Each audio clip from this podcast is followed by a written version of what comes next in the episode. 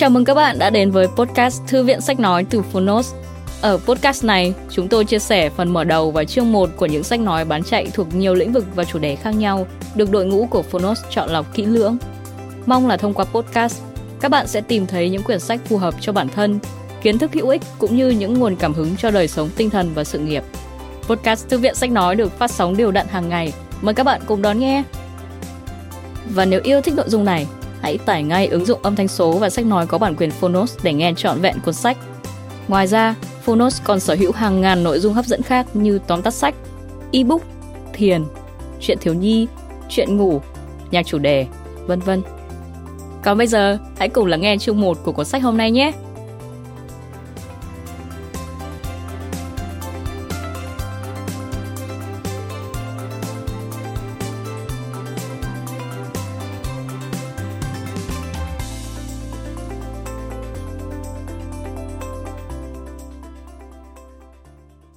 Bạn đang nghe từ Fonos.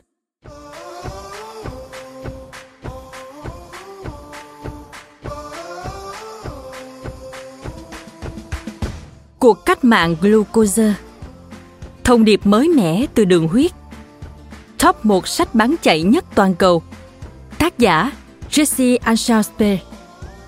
Người dịch Ngạnh. Độc quyền tại Fonos. Phiên bản sách nói được chuyển thể từ sách in theo hợp tác bản quyền giữa Fonos với Công ty Cổ phần Văn hóa Huy Hoàng.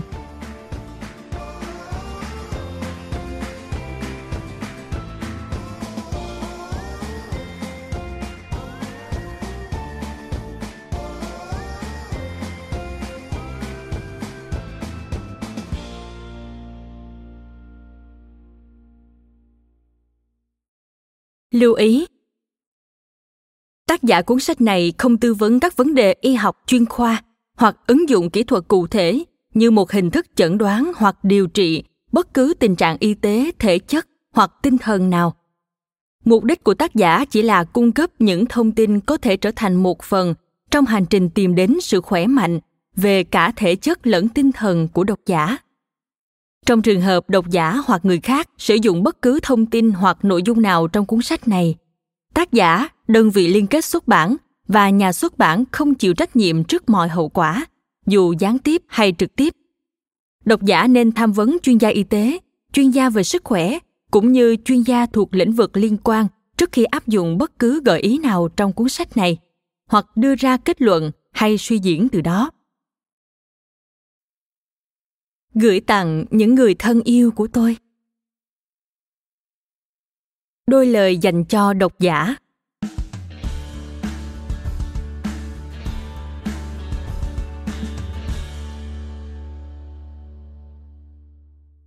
Bữa ăn gần đây nhất của bạn có món gì? Hãy suy nghĩ trong một giây. Bạn có thích món ấy không? Nó trông như thế nào? Mùi vị ra sao? Bạn đã ở đâu, với ai khi ăn? Tại sao bạn chọn món ấy? Thực phẩm không chỉ giúp chúng ta thấy ngon miệng, mà còn rất quan trọng với cuộc sống. Đôi khi nó có thể gây ra những tác hại khôn lường mà chúng ta không hề biết. Hãy thử đặt những câu hỏi sâu hơn khi ăn loại thực phẩm ấy. Bạn có biết mình đã hấp thu bao nhiêu gam chất béo sau ăn không? Bạn có nghĩ mình sẽ nổi mụn ngay buổi sáng hôm sau không? Bạn có biết bao nhiêu mảng bám sẽ tích tụ trong thành động mạch hay bao nhiêu nếp nhăn sắp hình thành trên mặt mình? Loại thức ăn ấy có làm bạn đói chỉ sau 2 giờ, ngủ không yên giấc và thấy mệt mỏi khi thức dậy không? Tóm lại, bạn có biết loại thức ăn đó ảnh hưởng đến thể chất và tinh thần mình như thế nào không? Rất nhiều người trong chúng ta sẽ trả lời là không. Tôi cũng vậy, cho đến khi bắt đầu tìm hiểu về glucose.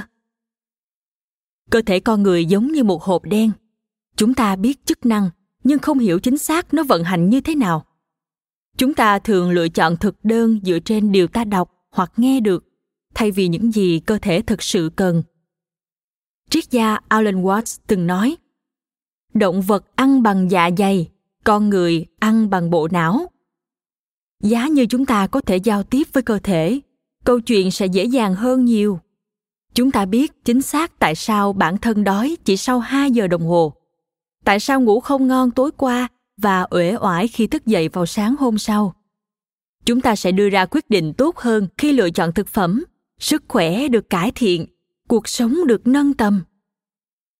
Xem nào, tôi có tin sốt dẻo cho bạn đây. Hóa ra cơ thể vẫn luôn trò chuyện với chúng ta, chỉ là chúng ta không biết đó thôi. Mọi thứ chúng ta đưa vào đường tiêu hóa đều tạo ra phản ứng. Chúng ảnh hưởng đến 30.000 tỷ tế bào và ngần ấy vi khuẩn trong cơ thể. Tất cả những dấu hiệu như thèm ăn, nổi mụn, đau nửa đầu, sương mù não, tâm trạng thất thường, tăng cân, uể oải buồn ngủ, vô sinh, hội chứng buồng trứng đa nang, tiểu đường tuyếp 2, gan nhiễm mỡ, bệnh tim mạch, đều là những thông báo từ bên trong mà cơ thể muốn nói, ta đang có vấn đề. Môi trường sống là căn nguyên tất cả. Đồ ăn chúng ta chọn hàng ngày chịu ảnh hưởng từ các chiến dịch tiếp thị trị giá hàng tỷ đô, nhằm mục đích thu về lợi nhuận cho ngành công nghiệp thực phẩm, nước ngọt, đồ ăn nhanh và bánh kẹo. Họ tuyên bố rằng, thực phẩm chế biến sẵn và đường không hoàn toàn độc hại, quan trọng là bạn ăn bao nhiêu. Trong khi đó, khoa học đang chứng minh điều ngược lại. Thực phẩm chế biến sẵn và đường vốn không tốt cho cơ thể, ngay cả khi bạn ăn ở mức vừa phải. Sau đây là những chiêu bài tiếp thị thường thấy. Tất cả đã tác động không nhỏ đến việc lựa chọn thực phẩm hàng ngày của người tiêu dùng. Giảm cân chỉ là vấn đề cân bằng lượng calo nạp vào và thoát ra. Không bao giờ được bỏ bữa sáng. Bánh gạo và trái cây tốt cho sức khỏe. Thực phẩm chứa chất béo có hại cho cơ thể. Bạn cần nạp đường vì nó chính là năng lượng. Tiểu đường tuyếp 2 là bệnh di truyền không thể điều trị dứt điểm. Bạn không thể giảm cân vì bản thân chưa đủ quyết tâm mà thôi. Buồn ngủ lúc 3 giờ chiều là bình thường, hãy làm một cốc cà phê.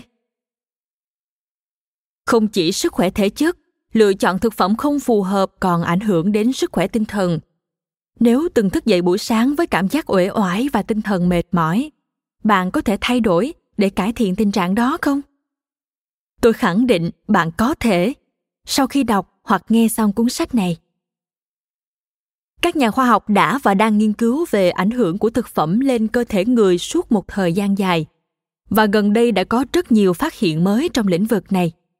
Những thí nghiệm nghiên cứu trong khoảng 5 năm trở lại đây, từ khắp nơi trên thế giới, đã hé lộ các phản ứng của cơ thể đối với thức ăn theo thời gian thực và đã chứng minh rằng ngoài việc chúng ta ăn những gì, thì ăn như thế nào, thứ tự ăn uống, sự kết hợp thực phẩm và nhóm thực phẩm cũng rất quan trọng. Khoa học cũng chỉ ra trong cơ thể có một thước đo ảnh hưởng đến toàn bộ hệ thống, và nếu hiểu số liệu trên thước đo ấy, đưa ra các lựa chọn tối ưu hóa, chúng ta có thể cải thiện đáng kể vấn đề sức khỏe đang tồn tại. Thước đo ấy chính là chỉ số đường huyết hay glucose. Glucose là nguồn năng lượng chính của cơ thể. Glucose được cung cấp chủ yếu từ thức ăn, hấp thu bởi hệ tiêu hóa, vào máu và đi nuôi dưỡng các tế bào. Nồng độ glucose có thể dao động lên xuống trong ngày và một thời điểm nào đó, nó lên cao vọt. Tôi gọi là tăng đột biến glucose, gây ảnh hưởng đến bệnh lý, cảm xúc, giấc ngủ, cân nặng, làn da, hệ miễn dịch, nguy cơ mắc các bệnh tim mạch và giảm cơ hội thụ thai ở phụ nữ. Hiếm khi nào bạn nghe các thảo luận về glucose trừ khi mắc tiểu đường. Nhưng phân tử này thực sự ảnh hưởng đến mỗi chúng ta, thậm chí trong điều kiện sức khỏe bình thường. Vài năm gần đây, các công cụ theo dõi glucose ngày càng trở nên sẵn có. Kết hợp với nhiều tiến bộ khoa học mà tôi đã đề cập sẽ giúp chúng ta hiểu rõ hơn về cơ thể. Cuốn sách này gồm 3 phần. 1. Khái niệm glucose và ý nghĩa của sự tăng đột biến glucose. 2. Tại sao tăng đột biến glucose gây hại? Và 3. Chúng ta phải làm gì để tránh tăng vọt chỉ số glucose trong khi vẫn có thể thưởng thức món ăn mình yêu thích? Trong phần 1, chúng ta sẽ tìm hiểu glucose là gì, đến từ đâu và tại sao nó lại có vai trò quan trọng. Các kết quả nghiên cứu khoa học đã được công bố nhưng dường như chưa nhiều người biết đến. Điều hòa đường huyết quan trọng cả với bệnh nhân tiểu đường lẫn người bình thường. 88% người Mỹ có nguy cơ mắc rối loạn điều hòa đường huyết, ngay cả khi không thừa cân theo tiêu chuẩn y khoa, nhưng hầu hết đều không nhận ra. Khi cơ chế điều hòa đường huyết rối loạn, chúng ta gặp phải tình trạng gia tăng đột ngột, đột biến glucose. Tăng nhanh nồng độ chất này trong máu, thêm 30mg trên decilit sau khoảng 1 giờ hoặc chưa tới 1 giờ, rồi giảm nhanh chóng. Các đợt tăng đột biến này gây ra rất nhiều bất lợi cho cơ thể. Phần 2 đề cập đến những ảnh hưởng ngắn hạn và dài hạn từ các đợt tăng đột ngột glucose. Cảm giác đói cả ngày, thèm ăn, mệt mỏi, đau nửa đầu, ngủ kém, khó kiểm soát tiểu đường tuyếp 1 và tiểu đường thai kỳ, miễn dịch suy giảm, nhận thức giảm dần, đều là những tác động sớm của tình trạng gia tăng đường huyết. Nồng độ glucose không được kiểm soát, góp phần vào quá trình lão hóa và phát sinh bệnh mãn tính như mụn nang trứng cá, vẩy nến, viêm khớp, đục thủy tinh thể, Alzheimer, ung thư, trầm cảm, các vấn đề đường ruột, bệnh tim mạch, hội chứng buồng trứng đa nang, tình trạng kháng insulin, tiểu đường tuyếp 2, gan nhiễm mỡ. Nếu bạn vẽ biểu đồ đường huyết mỗi ngày, thì đường nối giữa các mốc thời gian sẽ tạo thành đỉnh và thung lũng, tạo nên biểu đồ đường cong glucose. Mục tiêu của chúng ta chính là kéo duỗi đường cong ấy, sao cho càng thẳng càng tốt. Điều này giúp giảm nồng độ insulin trong máu, hạn chế nhiều bệnh lý mà tình trạng này là nguyên nhân chính: kháng insulin, tiểu đường tuyếp 2 và hội chứng buồng trứng đa nang. Thông qua việc kiểm soát glucose, lượng fructose trong cơ thể cũng sẽ ổn định. Đây là hai loại đường thường song hành trong thực phẩm, từ đó giúp giảm nguy cơ mắc bệnh tim mạch, béo phì, gan nhiễm mỡ không do rượu. Trong phần 3, tôi sẽ hướng dẫn bạn cách kéo duỗi đường cong glucose bằng 10 mẹo thực phẩm đơn giản và rất dễ áp dụng. Kiến thức toán học và hóa sinh thời phổ thông đã giúp tôi phân tích, chất lọc lượng thông tin vô cùng lớn về khoa học dinh dưỡng. Hơn nữa, tôi đã thực hiện nhiều thử nghiệm trên chính mình khi đeo thiết bị theo dõi đường huyết liên tục, giúp kiểm tra mức đường huyết theo thời gian thực. 10 mẹo sử dụng thực phẩm đơn giản đến mức sẽ làm bạn phải ngạc nhiên. Tôi khuyên bạn ngừng ăn đồ tráng miệng, ngừng đếm calo và tập thể dục hàng tiếng đồng hồ mỗi ngày. Hướng dẫn của tôi trong phần 1 và 2 yêu cầu bạn vận dụng những kiến thức về sinh lý, thực sự lắng nghe cơ thể để đưa ra quyết định tốt hơn về cách ăn uống. Có thể bữa ăn của bạn sẽ nhiều thực phẩm hơn, nhưng lại lành mạnh hơn. Trong phần cuối, tôi sẽ cung cấp tất cả thông tin cần thiết để tránh tình trạng tăng đột biến đường huyết mà không cần mang máy theo dõi bên mình. Xuyên suốt cuốn sách, tôi dựa trên dữ liệu khoa học mới nhất để lý giải cơ chế hoạt động của phương pháp và kể những câu chuyện thực tế xoay quanh việc áp dụng các mẹo chỉ dẫn. Bạn sẽ thấy nhiều thông tin đến từ thử nghiệm của chính tôi và cộng đồng Glucose Goddess, một cộng đồng trực tuyến mà tôi xây dựng và phát triển với hơn 1 triệu thành viên cho tới thời điểm cuốn sách này đến tay độc giả và thính giả. Mỗi câu chuyện là một hành trình thay đổi, quá trình cải thiện của mỗi người. Bạn sẽ thấy họ hạn chế cảm giác thèm ăn, giảm các triệu chứng, tăng cường sinh lực, thanh lọc da, thoát khỏi hội chứng buồng trứng đa nang, đẩy lùi bệnh tiểu đường tuyếp 2 và hồi phục sức khỏe tinh thần như thế nào. Cuối cùng, bạn sẽ có thể lắng nghe những thông điệp đến từ cơ thể, hiểu thấu để biết bản thân phải làm gì tiếp theo, đồng thời đưa ra quyết định lựa chọn thực phẩm hợp lý, không còn quay cuồng với các thông điệp tiếp thị. Một khi sức khỏe được cải thiện, cuộc sống của bạn sẽ tươi sáng hơn. Chắc chắn điều đó sẽ đến với bạn, bởi bản thân tôi cũng từng trải qua những cảm xúc ấy. Mời bạn xem những lời chứng thực từ cộng đồng Glucose Goddess trên mạng xã hội Instagram được đính kèm trên ứng dụng. Vì sao tôi có mặt ở đây?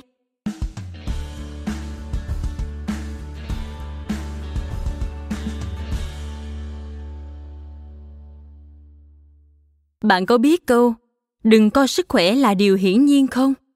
Tôi từng nghĩ vậy cho đến khi vụ tai nạn năm 19 tuổi xảy đến và xáo trộn cuộc đời. Hồi ấy tôi cùng bạn đi du lịch Hawaii. Một chiều nọ, mọi người tản bộ trong rừng và chợt nảy ra ý tưởng nhảy xuống thác nước từ trên cao và đinh ninh rằng đó là một ý tuyệt vời. Bật mí, không hề. Đây là lần đầu tiên tôi thử trò này. Bạn bè hướng dẫn tôi rất đơn giản. Giữ thẳng chân sao cho bàn chân tiếp nước trước. Đã hiểu. Tôi đáp và nhanh chóng làm theo. Nhưng hiểu là một chuyện, còn làm được hay không lại là chuyện khác. Tôi quên ngay lời hướng dẫn ban đầu và tiếp nước bằng mông. Như chú gấu bông bị thả rơi tự do, áp lực từ mặt nước tạo ra làn sóng dội ngược lên cuộc sống tôi, nén từng đốt sống lại. Tôi nghe được âm thanh răng rắc phát ra từ cuộc sống. Đốt sống ngực thứ hai vỡ vụn, kèm theo nhiều tổn thương khác. Cuộc sống của tôi cũng tan vỡ ngay lúc ấy. Tôi chia cuộc đời thành hai trạng thái, đó là trước khi nhảy và sau khi nhảy. Tôi nằm bất động 2 tuần trên giường bệnh chờ phẫu thuật. Tỉnh dậy sau ca mổ, tôi có thể tưởng tượng bác sĩ mở một đường rạch vào cuộc sống từ bên hông, sau ngang thắt lưng, trực tiếp vào khu vực đốt sống gãy.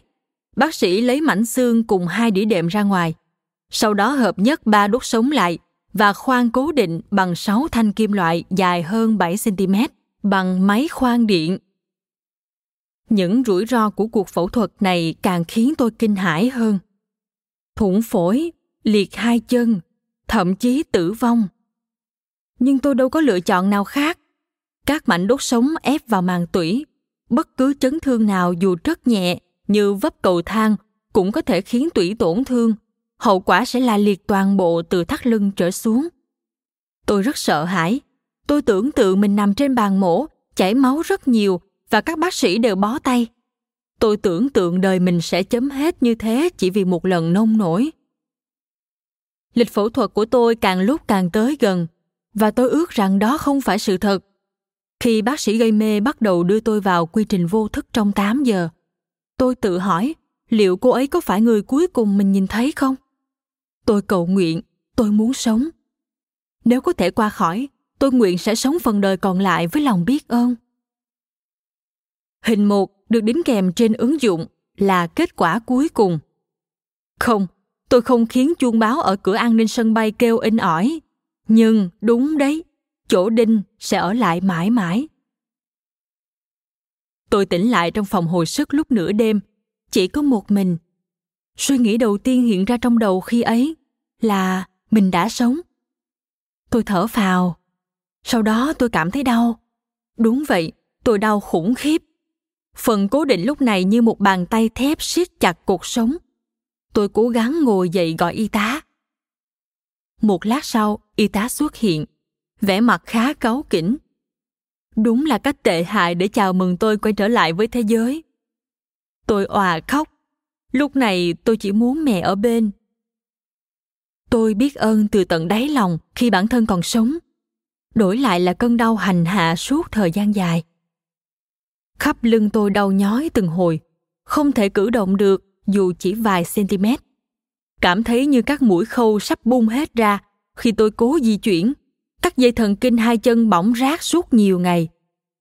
Tôi được dùng thuốc giảm đau cứ 3 giờ một lần. Y tá đều đặn vào phòng, véo phần mỡ trên đùi và tiêm vào đó, luân phiên mỗi bên. Tôi không tài nào chợp mắt được vì quá đau, chẳng ăn được chút nào bởi thuốc giảm đau gây phản ứng buồn nôn. Hậu quả tôi sụt hơn 11 kg trong 2 tuần. Tôi thấy mình thật ngu ngốc, hối tiếc vì những gì đã xảy ra. Tội lỗi vì đã khiến người thân yêu phải trải qua những điều này. Cơ thể tôi mất vài tháng mới hồi phục, nhưng tinh thần vẫn cần được chữa lành. Tôi mất kết nối với thực tại. Khi tôi nhìn bàn tay mình, chúng dường như không còn thuộc về tôi. Tôi hốt hoảng khi ngắm mình trong gương. Có gì đó không đúng, nhưng tôi không biết là gì. Không ai nhận ra, mọi người có lẽ thấy tôi đang khỏe lại. Tôi giấu cơn đau. Nếu có ai hỏi, tôi sẽ nói rằng tôi khỏe mà, cảm ơn nhiều. Nhưng thật ra tôi muốn gào lên. Tôi thấy bản thân xa lạ trong chính cơ thể này mỗi khi nhìn mình trong gương. Tôi sợ mình không thể trở lại cuộc sống bình thường được nữa. Tình trạng ấy về sau được chẩn đoán là rối loạn giải thể nhân cách, một dạng rối loạn tâm thần khi người ta không thể kết nối với bản thân hoặc thực tế xung quanh. Hồi đang sống ở London, khi ngồi trên tàu điện nhìn những người đi làm trước mặt, tôi tự hỏi, có bao nhiêu người trong số họ cũng đang trải qua điều khó khăn mà vẫn cố che giấu. Tôi mong ai đó trên tàu nhận ra vấn đề của tôi, nói với tôi rằng họ hiểu cảm xúc này và rằng họ đã dần bình phục. Tất nhiên, chuyện đó không xảy ra. Những người trước mắt không biết điều gì đang diễn ra trong tôi. Ngay bản thân tôi cũng không biết. Tôi cũng không rõ họ đang ra sao và họ có thấy đau khổ hay không. Tôi hiểu rằng để biết được những gì đang xảy ra trong cơ thể là quá khó, ngay cả khi bản thân có thể biểu lộ cảm xúc đau đớn, buồn khổ hay nhẹ nhõm. Chúng ta phải tìm ra nguyên nhân. Từ khi nào ta cảm thấy không ổn? Tôi nhớ từng nói với bản thân về một niềm tin sâu sắc rằng không gì quan trọng hơn sức khỏe thể chất và tinh thần, dù là trường học, công việc hay tiền bạc. Đó là lý do 4 năm sau, tôi lên chuyến tàu chạy về phía nam, cách San Francisco hơn 62 km, để đến một văn phòng ở Mountain View. Sau khi quyết định phải tìm ra cách giao tiếp với cơ thể, tôi cảm thấy mình cần làm việc ở nơi đầu ngành trong lĩnh vực công nghệ sức khỏe.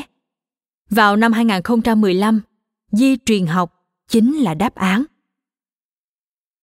Tôi thực tập tại một công ty mới thành lập mang tên 23andMe. Công ty được đặt tên như vậy vì mỗi người trong chúng ta đều có 23 cặp nhiễm sắc thể mang mã di truyền. Tôi muốn ở đó lâu hơn bất cứ nơi nào mình từng làm việc. Suy nghĩ của tôi thế này. ADN là vật chất di truyền kiến tạo cơ thể, nên nếu hiểu ADN, tôi sẽ hiểu được cơ thể. Tôi làm việc ở vị trí chuyên viên quản lý sản phẩm, nhờ 2 tấm bằng và đam mê biến những thứ phức tạp trở nên đơn giản. Tôi đã áp dụng toàn bộ vào thực tế, giải thích nghiên cứu di truyền cho khách hàng và khuyến khích họ tham gia trả lời khảo sát. Chúng tôi đã thu thập dữ liệu từ hàng triệu người, bao gồm trực tiếp và trực tuyến. Mỗi khách hàng là một công dân khoa học.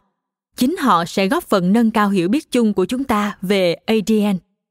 Mục tiêu của công ty là đổi mới trong lĩnh vực y học cá thể hóa và đưa ra các khuyến nghị về sức khỏe cho mỗi cá nhân. 23andMe là nơi tốt nhất, với những người giỏi nhất, dữ liệu phong phú nhất, cùng sứ mệnh tuyệt vời nhất. Bầu không khí văn phòng vô cùng sôi nổi. Tôi làm việc với các nhà khoa học trong nhóm nghiên cứu, đọc tất cả các bài báo mà họ đã xuất bản và tìm lời giải cho nhiều câu hỏi. Nhưng thật thất vọng, tôi dần nhận ra ADN không phải câu trả lời cho những thắc mắc ấy. Cụ thể là gen của bạn có thể làm tăng nguy cơ mắc tiểu đường tuyếp 2, nhưng không cho biết chắc chắn liệu bạn sẽ mắc bệnh hay không. ADN chỉ có thể cho bạn thấy các nguy cơ. Đối với hầu hết các tình trạng mãn tính, từ đau nửa đầu đến bệnh tim mạch, nguyên nhân chủ yếu đều xuất phát từ các yếu tố về lối sống chứ không phải di truyền. Tóm lại, bộ gen không chi phối cảm giác khi bạn thức dậy mỗi sáng. Năm 2018, 23andMe đã giới thiệu một phát kiến mới, được dẫn dắt bởi nhóm nghiên cứu và phát triển y tế, những người chịu trách nhiệm đưa ra các ý tưởng. Họ thảo luận về máy đo đường huyết liên tục, viết tắt là CGM. Đây là một thiết bị nhỏ đeo phía sau cánh tay để theo dõi đường huyết hàng ngày.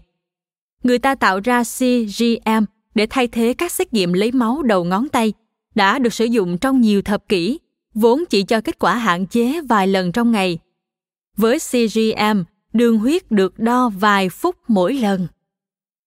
Hình 2 được đính kèm trên ứng dụng là biểu đồ CGM ghi lại các đường cong glucose trong ngày, điều mà những xét nghiệm lấy máu đầu ngón tay không thể làm được. Giờ đây, đường cong glucose được vẽ lại và gửi đến điện thoại của bạn rất dễ dàng, tiện lợi. CGM là công cụ mang lại thay đổi lớn đối với bệnh nhân tiểu đường, những người dựa vào phép đo đường huyết để điều chỉnh liều lượng thuốc trong ngày. Ngay sau khi 23andMe khởi động dự án, rất nhiều người, thậm chí cả vận động viên chuyên nghiệp, cũng bắt đầu sử dụng CGM để tối ưu hóa hiệu suất thể thao và sức bền. Một vài nghiên cứu khoa học về việc sử dụng các thiết bị cho thấy Những người không sử dụng thuốc điều trị tiểu đường cũng có thể mắc rối loạn đường huyết ở mức cao. Khi nhóm nghiên cứu và phát triển y tế công bố nghiên cứu mới xem xét phản ứng của thực phẩm ở bệnh nhân không mắc tiểu đường, tôi nhanh chóng đăng ký tham gia. Tôi luôn tìm kiếm điều nào đó có thể giúp tôi hiểu được cơ thể, dù lúc ấy tôi đã phần nào chấp nhận rằng sẽ không có quá nhiều đột phá. Nhân viên y tế đến văn phòng để cài đặt thiết bị cho 4 tình nguyện viên, trong đó có tôi. Chúng tôi đợi cô ấy trong căn phòng vách kính, tay áo đã sắn sẵn. Sau khi sát khuẩn bằng bông cồn, cô ấy đặt một miếng dán và đưa mũi kim luồn chứa sợi dây điện cực nhỏ chỉ 3mm xuống dưới da. Thiết bị này được lưu giữ trong 2 tuần. Sau vài cú nhấp chuột, máy theo dõi đã hoạt động mà tôi gần như không có cảm giác đau đớn nào. Bộ cảm biến cần 60 phút để khởi động. Sau đó, bất cứ lúc nào tôi cũng đều có thể kiểm tra đường huyết chỉ qua chiếc di động trên tay. Về mặt kỹ thuật, thiết bị không kiểm tra máu mà kiểm tra dịch kẽ. Chúng có mối tương quan chặt chẽ với nhau. Những con số cho thấy cơ thể phản ứng với những gì tôi đã ăn hoặc không ăn và cách tôi hoạt động hoặc không hoạt động hàng ngày. Cuối cùng, tôi đã nhận được tin nhắn từ bên trong. Xin chào, cơ thể đây. Tôi kiểm tra đường huyết mọi lúc mọi nơi, khi khỏe mạnh, lúc ốm đau, khi tập thể dục, trước lúc đi ngủ. Cơ thể đang nói chuyện với tôi thông qua các đỉnh và đường lượng sóng trên màn hình iPhone. Tôi dùng thiết bị và ghi chép mọi thứ. Phòng thí nghiệm là nhà bếp, đối tượng thử nghiệm là chính tôi, giả thuyết là thức ăn và vận động hàng ngày ảnh hưởng đến đường huyết thông qua một loạt các quy tắc có thể xác định. Rất nhanh sau đó, tôi bắt đầu chú ý đến những điều kỳ lạ, như ăn nachos vào thứ Hai, đường huyết tăng đột biến. Nachos gồm tortilla làm từ bột ngô, chiên giòn phủ phô mai chảy hoặc sốt phô mai.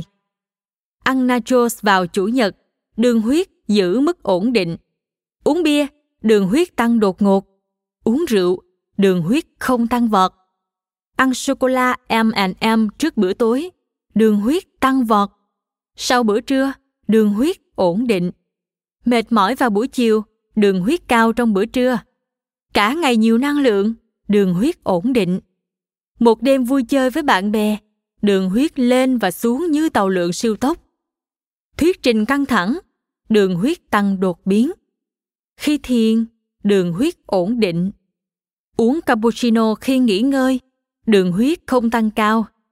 Uống cappuccino khi mệt mỏi, đường huyết tăng vọt. Ăn bánh mì, đường huyết tăng vọt. Ăn bánh mì và bơ, đường huyết không tăng vọt. Mọi thứ thậm chí còn thú vị hơn khi tôi liên kết trạng thái tinh thần với mức đường huyết. Tình trạng sương mù não gặp phải kể từ vụ tai nạn thường tương quan với sự tăng vọt đường huyết và trạng thái uể oải buồn ngủ. Cảm giác thèm ăn giống như chuyến tàu lượn siêu tốc, tăng đột ngột và giảm nhanh sau đó. Khi tôi thức dậy với cảm giác mệt mỏi lảo đảo, nồng độ glucose đã tăng cao suốt đêm. Tôi sàng lọc dữ liệu, lặp lại nhiều thí nghiệm và kiểm tra giả thuyết của mình với các nghiên cứu đã được công bố. Để đạt được kết quả tốt nhất, rõ ràng tôi phải tránh những thay đổi tăng hoặc giảm đột ngột của nồng độ glucose. Tóm lại, tôi phải học cách kéo duỗi đường cong glucose. Tôi đã đạt được một số đột phá về sức khỏe, giải quyết chứng sương mù não và kiềm chế cảm giác thèm ăn. Khi thức giấc, tôi cảm thấy thư thái tuyệt vời. Lần đầu tiên, tôi thật sự tràn trề sức sống từ sau vụ tai nạn năm đó. Tôi chia sẻ với bạn bè và người thân phương pháp này. Cộng đồng Glucose Goddess ra đời như thế đó. Ban đầu, mọi người đều thấy lạ lẫm và chưa tin tưởng. Tôi chỉ dẫn cho họ các tài liệu, nói rằng họ cũng nên quan tâm đến việc kéo duỗi đường cong glucose. Tôi học cách truyền đạt những nghiên cứu ấy thật hấp dẫn và sử dụng dữ liệu của bản thân để minh họa. Vấn đề là, ngay từ đầu, những kiến thức đó thật khó nắm bắt. Mời bạn xem hình 3, biểu đồ đường huyết trong ngày được ghi lại bởi máy đo đường huyết liên tục, được đính kèm trên ứng dụng. Tôi cần quan sát kỹ lưỡng một thời điểm cụ thể trong ngày mới thấy được ý nghĩa của vấn đề. Tuy nhiên, không cách nào thực hiện điều này dù dùng cả ứng dụng đi kèm máy đo đường huyết liên tục. Do đó, tôi tạo dựng một phần mềm trên máy tính. Tôi bắt đầu ghi chép tất cả những thứ mình nạp vào cơ thể. Với mỗi món, tôi quan sát theo khung thời gian 4 tiếng một. Chẳng hạn, 17 giờ 56 phút, 1 ly nước cam. Tôi theo dõi chỉ số glucose trước khi uống 1 tiếng và sau khi uống 3 tiếng. Điều này giúp tôi có cái nhìn rõ ràng về đường huyết trước, trong và sau khi tiêu thụ thực phẩm. Tôi thay các chấm bằng đường kẻ để điền vào các đỉnh, đơn giản hóa đồ thị và kèm hình ảnh thực phẩm đã dùng bên cạnh. Kết quả là biểu đồ trông hấp dẫn hơn nhiều. Mời bạn xem hình 4 được đính kèm trên ứng dụng. Hình 5 được đính kèm trên ứng dụng là một đồ thị hoàn chỉnh bằng phần mềm tôi thiết kế. Nước cam và hầu như các loại nước trái cây khác đều không chứa chất xơ và rất nhiều đường. Chỉ cần uống một cốc cũng gây tăng đường huyết đột ngột. Bạn bè và gia đình tôi đã bị các biểu đồ mê hoặc. Họ yêu cầu thử nghiệm các loại thực phẩm khác nhau để cho ra kết quả tham khảo. Mỗi người đều sắm máy theo dõi đường huyết cho bản thân. Họ gửi dữ liệu để tôi tổng hợp. Dần dà, tôi chẳng còn đủ thời gian để đáp ứng nhu cầu lập biểu đồ nữa. Bởi vậy, tôi đã tạo một ứng dụng tự tổng hợp dữ liệu trên điện thoại. Tôi chia sẻ ứng dụng ấy. Bạn bè chia sẻ cho mọi người. Bùm! Mọi thứ bùng lên như đám cháy rừng. Ngay cả những người không sử dụng CGM cũng đã bắt đầu thay đổi thói quen ăn uống. Tháng 4 năm 2018, tôi bắt đầu tạo tài khoản Glucose Goddess trên mạng xã hội Instagram. Khi cộng đồng ngày một phát triển, lượng thông tin phản hồi ngày càng nhiều, tôi giật mình. Tôi nhận ra rằng glucose liên quan đến mọi vấn đề sức khỏe. Phần 1. Định nghĩa glucose.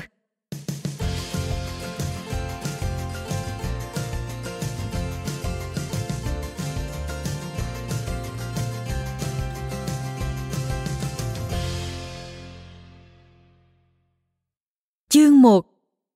Bước vào buồng lái. Tại sao glucose lại quan trọng đến vậy?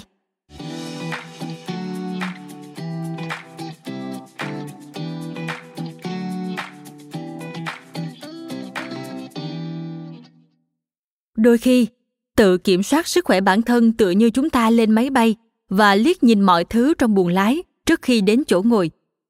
Quá nhiều thứ phức tạp ở khắp mọi nơi. Màn hình, các con số, đèn nhấp nháy, nút bấm, công tắc, cần gạt, nút bên phải, nút bên trái, nút trên trần. Thực sự thì tại sao cần phải có nút trên trần chứ? Ta quay đi và cảm thấy biết ơn vì các phi công biết họ đang làm gì.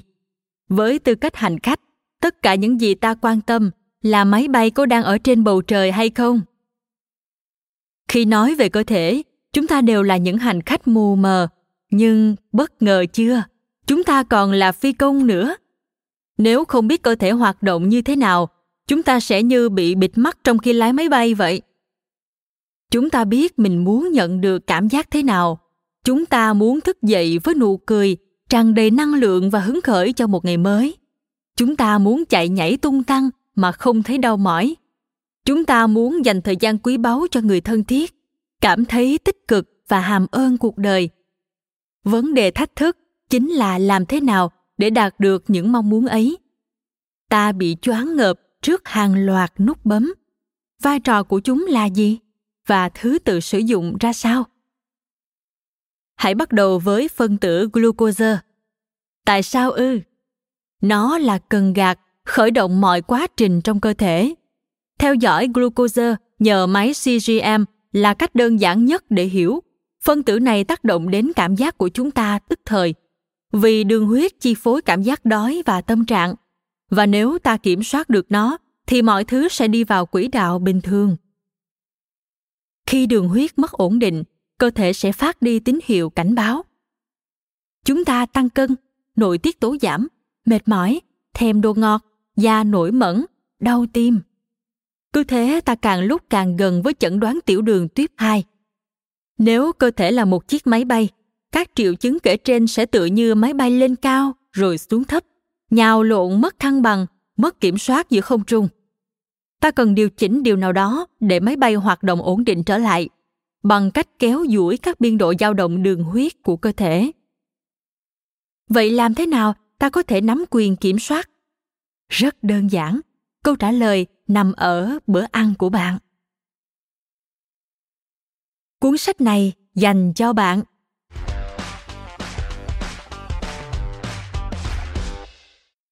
Một nghiên cứu gần đây cho thấy chỉ 12% dân số nước Mỹ có quá trình trao đổi chất ổn định, tức là cơ thể hoạt động hoàn hảo, bao gồm cả mức đường huyết.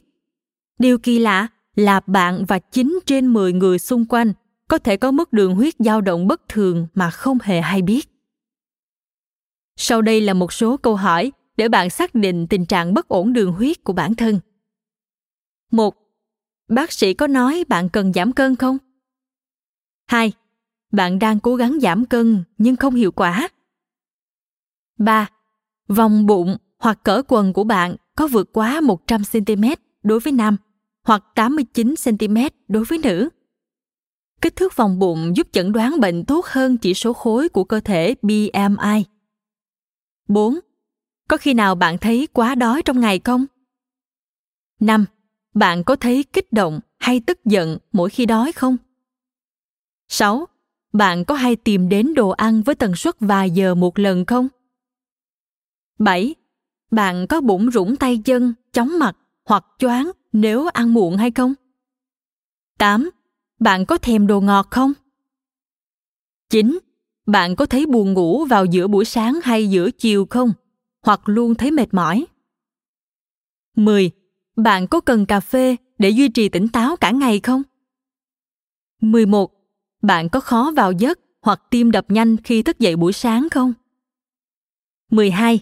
Bạn có cảm thấy mệt mỏi đến độ đổ mồ hôi hoặc buồn nôn không? 13. Bạn có gặp các tình trạng xấu trên da như mụn hay viêm không? 14. Bạn có cảm giác lo âu, trầm cảm hay rối loạn cảm xúc không? 15. Bạn có mắc sương mù não không? 16. Tâm trạng bạn có bất ổn không? 17. Bạn có thường xuyên bị cảm lạnh không? 18. Bạn có triệu chứng viêm dạ dày hoặc trào ngược dạ dày thực quản không? 19. Bạn có mất cân bằng nội tiết tố, chậm kinh, tiền mãn kinh sớm, vô sinh hay buồng trứng đa nang không? 20. Bạn có từng nhận chẩn đoán đường huyết ở mức cao chưa? 21. Bạn có gặp phải tình trạng kháng insulin không? 22. Bạn có nhận được chẩn đoán tiền tiểu đường hay tiểu đường tuyếp 2 không? 23. Bạn có mắc gan nhiễm mỡ không do rượu không? 24. Bạn có vấn đề tim mạch không? 25. Đường huyết trong thai kỳ có khó kiểm soát không? 26. Bạn có gặp khó khăn trong việc kiểm soát tiểu đường tuyếp 1 không? Và điều quan trọng nhất, bạn có nghĩ rằng mình có thể cảm thấy tốt hơn hiện tại hay không? Nếu câu trả lời là có, hãy tiếp tục cuốn sách này. Những điều được và không được đề cập.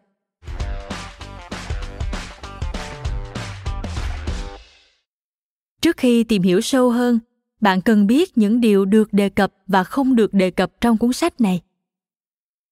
Tôi ăn thuần chay từ tuổi thiếu niên. Tuy nhiên, chế độ ăn chay bây giờ của tôi thật độc hại. Thay vì nấu các món từ đậu xanh giàu dinh dưỡng và ăn đậu phụ nướng giòn, tôi chọn bánh quy và mì Ý. Thực phẩm tôi chọn đều kém dinh dưỡng và chứa nhiều đường. Hậu quả là mặt tôi nổi đầy mụn nhọt, cơ thể lúc nào cũng mệt mỏi rã rời. Lớn hơn một chút, tôi áp dụng chế độ ăn keto. Đó cũng là một chế độ ăn uống sai lầm. Tôi thay thế carbohydrate bằng phô mai với mong muốn có thể giảm cân, nhưng hoàn toàn thất bại. Hậu quả là nội tiết tố rối loạn, thậm chí xảy ra tình trạng mất kinh nguyệt.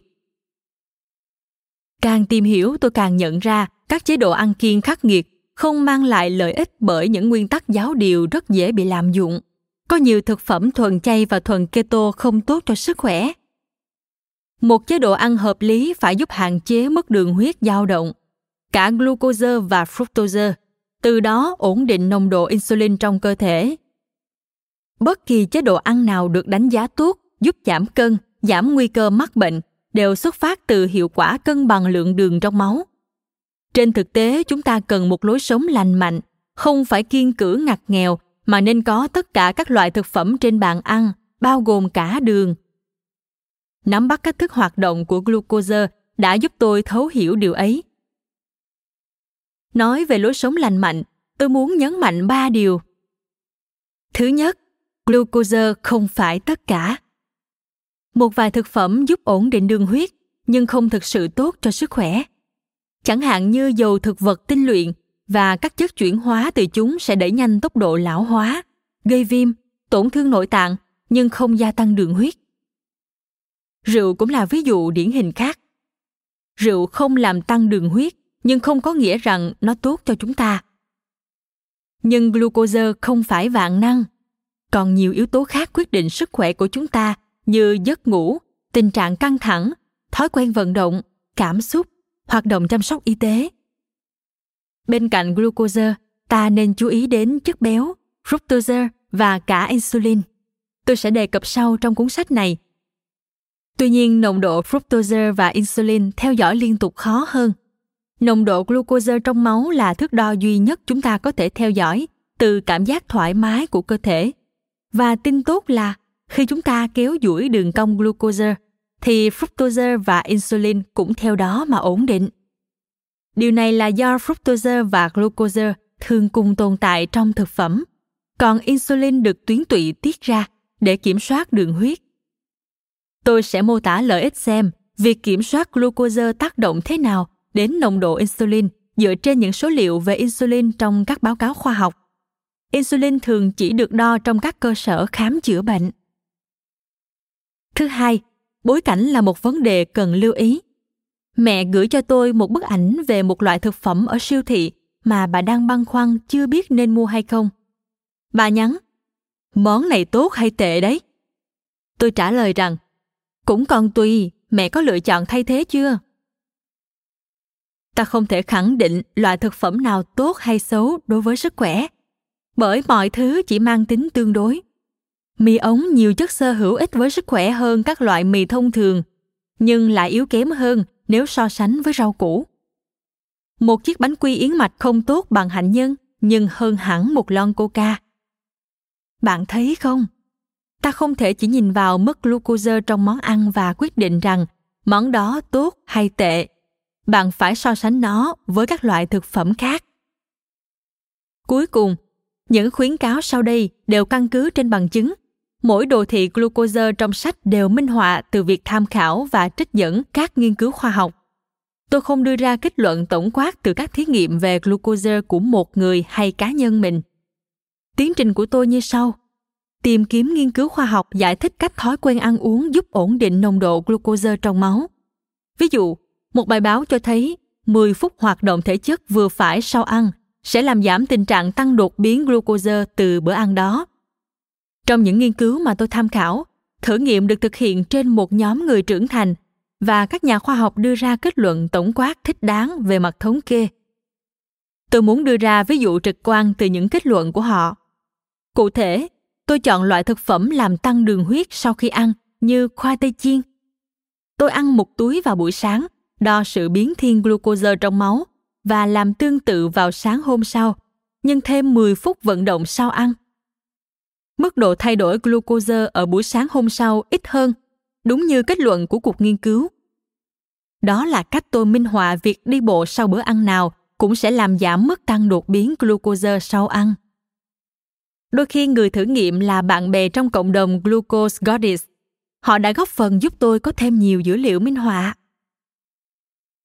Nếu cơ thể là một chiếc máy bay, bạn vừa là cơ trưởng, vừa là hành khách. Hãy cân nhắc 3 điều trên như những bài học an toàn trước khi vào buồng lái. Giờ đây khi đã biết ổn định đường huyết là việc đầu tiên để đưa cơ thể về trạng thái vận hành lý tưởng, bạn hãy chắc chắn rằng bản thân đã thắt dây an toàn. Hành trình của chúng ta sẽ bắt đầu thông qua việc tìm hiểu về nguồn gốc glucose. Cảm ơn các bạn vì đã lắng nghe podcast Thư viện Sách Nói. Podcast này được sản xuất bởi Fonos, ứng dụng âm thanh số và sách nói có bản quyền dành cho người Việt. Hẹn gặp lại các bạn ở những tập tiếp theo.